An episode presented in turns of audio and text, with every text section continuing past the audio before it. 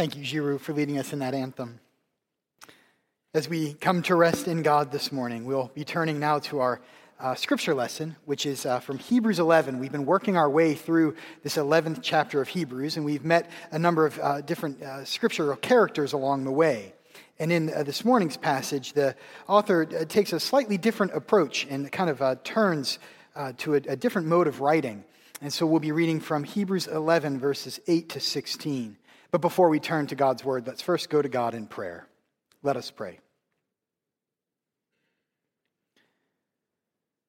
Oh God, we give you thanks that we are yours and we can rest in you.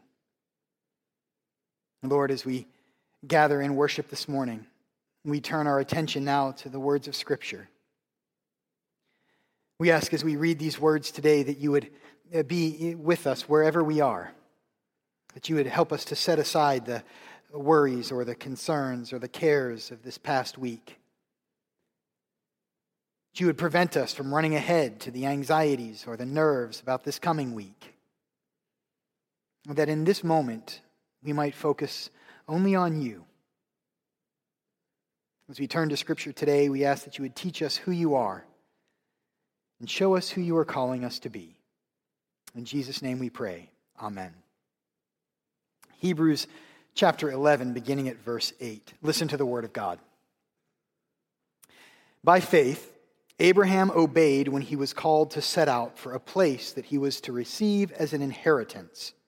And he set out, not knowing where he was going. By faith, he stayed for a time in the land he had been promised as in a foreign land, living in tents, as did Isaac and Jacob, who were heirs with him of the same promise. For he looked forward to the city that has foundations, whose architect and builder is God. By faith, he received power of procreation, even though he was too old, and Sarah herself was barren, because he considered him faithful who had promised. Therefore, from one person, and this one as good as dead, descendants were born, as many as the stars of heaven and as the innumerable grains of sand by the seashore. All of these died in faith without having received the promises. But from a distance they saw and greeted them. They confessed that they were strangers and foreigners on the earth. For people who speak in this way, make it clear that they are seeking a homeland. If they had been thinking of the land they had left behind, they would have had opportunity to return. But as it is, they desire a better country, that is, a heavenly one.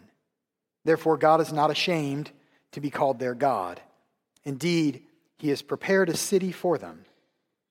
This is the word of the Lord. Thanks be to God. Let us pray.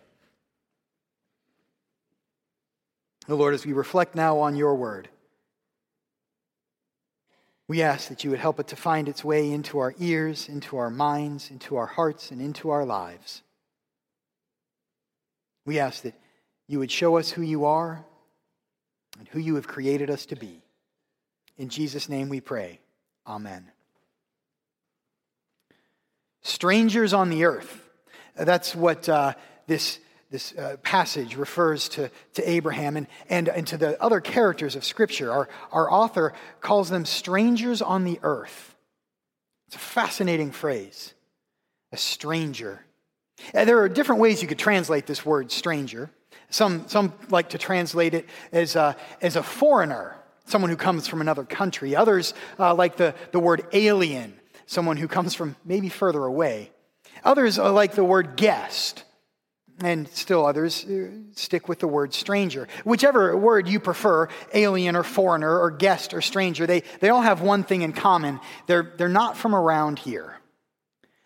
And uh, as humans, we are really good at identifying people who are not from around here uh, people who are from somewhere else. We're really good at identifying the, the foreigner, the alien, the stranger, the guest. We're really good at noticing the people who, who don't quite belong, people who aren't home, not yet. I think this is something we're really good at doing as humans, and I think we take particular pride in being able to spot the other here in Western Pennsylvania. We can tell when people aren't from around here. We, we have a lot, of, a lot of great little subtle things that we can notice, things we can identify to figure out whether someone is one of us or not, whether they belong here or they're from somewhere else. And our, our author of Hebrews uses this word strangers, and we understand what that means uh, based on where we live. So let's, let's, let's take a few moments and have some fun with this. Let's figure out what it means to encounter a stranger around here. Let's imagine that you've got a new neighbor uh, the, a neighbor who moved in uh, six, six months ago, maybe a year ago, but it's been, it's been a strange year. So you haven't met your neighbor quite yet. And when you finally uh, bump into one another, you have all of the standard uh, opening conversations. You ask about the, their name, their family, their, their profession. And then, of course, you ask where your neighbor is from. And your neighbor responds with a, with a fascinating phrase. Your neighbor says, Oh, I'm, I'm, I'm from this area and right away you raise an eyebrow. I mean, not, not externally, right? Um, internally, you keep a good poker face, but uh, people from around here never say they're from this area. That's not how we introduce ourselves. We name our township and the name of our, our street, but we don't say we're from this area. We, we name the exact spot in the city where we come from. So uh, when your neighbor says they're from this area, you know that there's, there's something that's just a little, a little bit off. But nonetheless, you hit it off, you get along. And so uh, as you're about to, to head back home, you, you remember what your pastor is always bothering to do. And uh, so you, you ask them to come to lunch after church.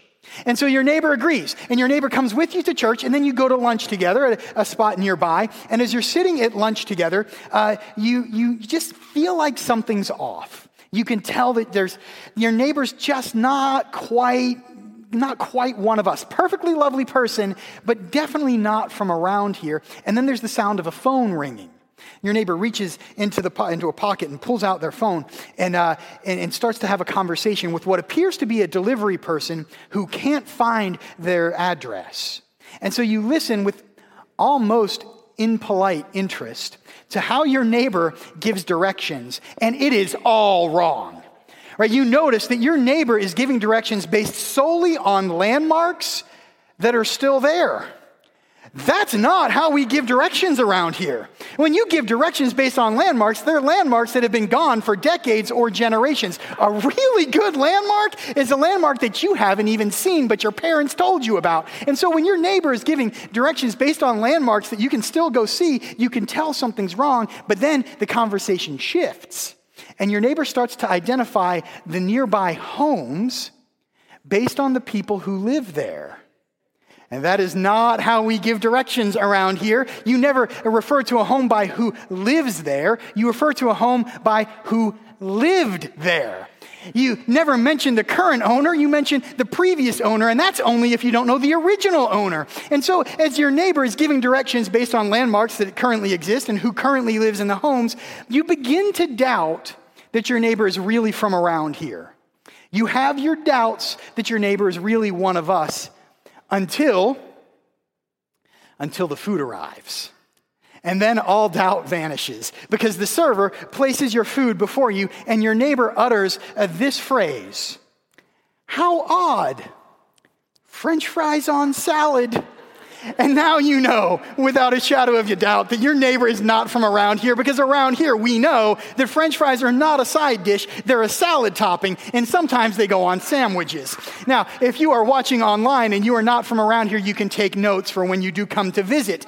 So you finally have this conversation with your neighbor and you say, All right, you told me that you're from this area, but I'm, I'm picking up on some things. What exactly do you mean by from this area? And your neighbor breaks down and confesses and says, Well, it's, it's, I, I, I grew up a couple hours away. And you explain that a couple of hours away can be a very long distance, depending on how many hours and which direction you drive. And your neighbor explains that they're having a little bit of trouble catching on to some of the customs. And so you agree that you're going to take your neighbor under your wing and, and uh, teach them all the wonderful things about this region. And it just so happens you've already talked about the taste of being from around here. It tastes like fried potatoes on a salad. But now you, you go through the, uh, the sights of what it means to, to be home here in Western Pennsylvania. And it just so happens this is a great time of year to talk about the sights of home with the colors that explode all around us. Even watching as the sky changes from that summer sky to the winter sky, there are sights that make you feel at home. And there's a feeling. Uh, a feeling you can feel with your skin as you step outside and that, that fall and winter air rushes in to replace the summer and the spring. There's a feeling to being at, at home outside in the fall. And with the, with the sight and the feeling, there's, there's a smell of leaves as they come down from the trees. You explain what it, what, it, what it looks like, what it feels like, what it smells like to be at home in Western Pennsylvania in October. Then you realize that you've, you've covered the taste and the sight and the feeling and the smell. You, you probably need to talk about the sound. And so you decide you're going to go ahead and explain the sounds of being at home because you know what it sounds like to be at home. Even if you don't use the words yourself, you know what they mean. So you explain to your neighbor, what it means to be nebby. You explain how to identify a, a jagger bush. And then you tell your neighbor that y'all is not the third person plural of choice. You explain to your neighbor that there are certain words we use when you're from around here, when you're, when you're at home in Western Pennsylvania. And as you have this conversation, you guys are getting along wonderfully well. And that's, that's when your neighbor invites you to, to a picnic. Your neighbor says, You know, this is wonderful. Thank you for showing me your home. I'd like to show you mine. I want you to come with me to a picnic. Now, usually you would refuse to drive several hours for a picnic, but this is a sermon illustration. So you say, Sure, I'd love to. And you and your neighbor, you travel several hours to this picnic, and you notice, even as you're traveling, you are getting pretty far from home. You can tell just as the landscape changes. And, and every mile you pass, you see fewer bridges, and you know you're, you're not really home anymore. But then you get to the picnic, and it's, it's almost home. I mean, the people are perfectly lovely. People are people. They're eating picnic food, they're having conversations about weddings and sports, and they're, they're making jokes. And so you feel almost at home, but not quite. Almost at home. And as you're eating your food, you then make a, a mistake. And in a, a fateful moment, you ask someone at the picnic to pass the ketchup. And they hand you a bottle you do not recognize, filled with stuff that does not taste right. I don't know what it is, but it's not what we call ketchup. And so you begin to feel a little uncomfortable and you start to listen to those conversations and you hear, you hear two people talking about a wedding they just went to of a family member and they describe the wedding in great detail. They talk about the bride's dress, they talk about the church, they talk about the service, they talk about the invitations, they talk about the reception, they talk about the cake, and not one time, not once, did they say the word cookies. And now you know you have definitely left our region and so, uh, seeking a more comfortable conversation, you walk to the other side of the, the yard and you, you find another conversation where uh, two people are talking about, about sports. Now you get scared. Because if they manage cheering for certain teams, you, you know you can't do it. You know you can't be part of the conversation. And your worst fears are that they're going to talk about cheering for the wrong teams, but your worst fears are no match for what actually happens. What actually happens is they string together words in a sentence that you didn't think could go in the same sentence. And they say, I apologize for this language. They say, after all, it's just a football game.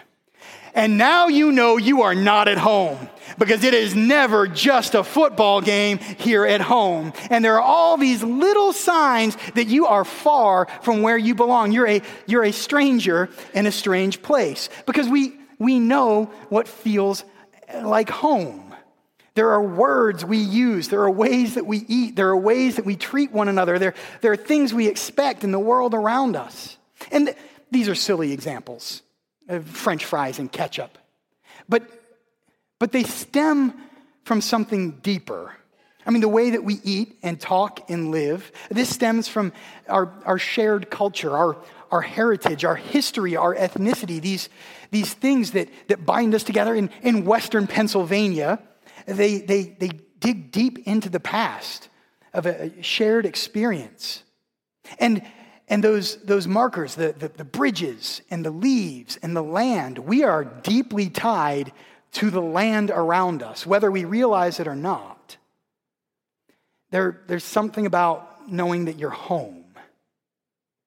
But it's not just uh, traveling outside the region. Right? Sometimes you, you may feel uh, that you're a stranger in a strange land, even if you're, even if you're visiting another church. I mean, maybe you've had this experience. You're, you're, on vacation or you're, you're church shopping or you, you visit a new congregation for the first time. Uh, right away, even if it's a lovely experience, you don't get to sit in your seat.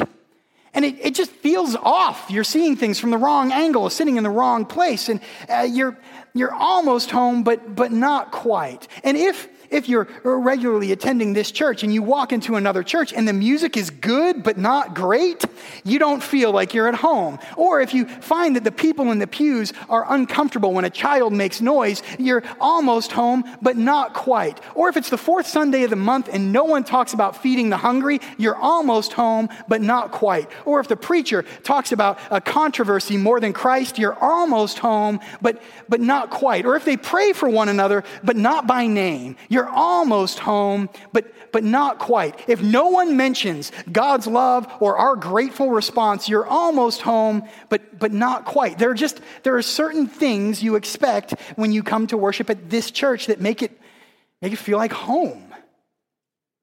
And even if you have a perfectly lovely time, you may feel just a little bit like a stranger in a strange land.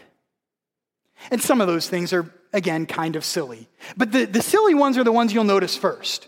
Uh, the, the thing that's going to bother you most at the beginning is if you have to sit in another seat. That's what's going to catch our attention at first. But if you continue and they don't talk enough about Jesus, that's going to, that's going to set you feeling a, a little uncomfortable. And when children aren't welcome or when they don't feed the hungry, you're, you're going to feel like a stranger in a strange land. This maybe gets us a little closer to what Hebrews is talking about. But in particular, the author of Hebrews tells us uh, that these great uh, characters from Scripture were not just strangers in another region or strangers in another church, but they were strangers in the earth itself. And there are moments when we feel that. When we hear stories about people in power who act as if life is cheap. We feel like strangers. Life is not cheap. We know exactly what a human life costs. That's why we have so many crosses. We feel like strangers on the earth. Or when people act like truth doesn't matter. Truth does matter. Jesus calls himself the truth. We worship the truth. When people act like there's no truth, we feel like strangers on the earth. When uh, our society turns a blind eye to those who are hungry or homeless, we feel like strangers on the earth. It's not okay. Or, or sometimes we, we feel like strangers on the earth when people act like there's no such thing as sin, that righteousness isn't real. Our behavior matters. The way we live our faith is important. We feel like strangers on the earth when we pretend otherwise. Uh, there are moments when we wrestle with, with the notion of, of the, the cost of life, or with truth, or with hunger, or with homelessness, or with sin, or with righteousness we feel like strangers on the earth. That's what the author of Hebrews is talking about. That's what our author of Hebrews means Abraham and Jacob and Isaac. We go back to, to Abel and Enoch and Noah and Sarah. They're not strangers just because of the land they lived, they're strangers because they looked for something deeper. They tried to, to live their faith. And the good news of the gospel is in those moments when you feel like a stranger in a strange land, when you're almost home but not quite, the good news of the gospel is that home is on the way. Home is coming to you. God is transforming this world even now, making this earth into the kingdom of God, and you get to be a part of it as you remind people that, that life is not cheap, as you stand up for the importance of the way, the truth, and the life, as you work to feed the hungry and to house the homeless, as you remind people that sin and righteousness are real and our behavior matters, as you gather in worship and in prayer and in service to live and to grow in our faith, you get to be a part of bringing home here and making this strange place into the kingdom of God strangers on the earth. Our author takes a break and steps back, looks at all these characters we've met, and calls them strangers on the earth. There are moments in our lives when we feel like strangers, when things are almost home, but not quite. It may be as silly as french fries or ketchup. It may be sitting in a new seat in church, or maybe something deeper. And when you find yourself as a stranger on the earth, bring home here. In the name of our Lord and Savior, Jesus Christ. Amen.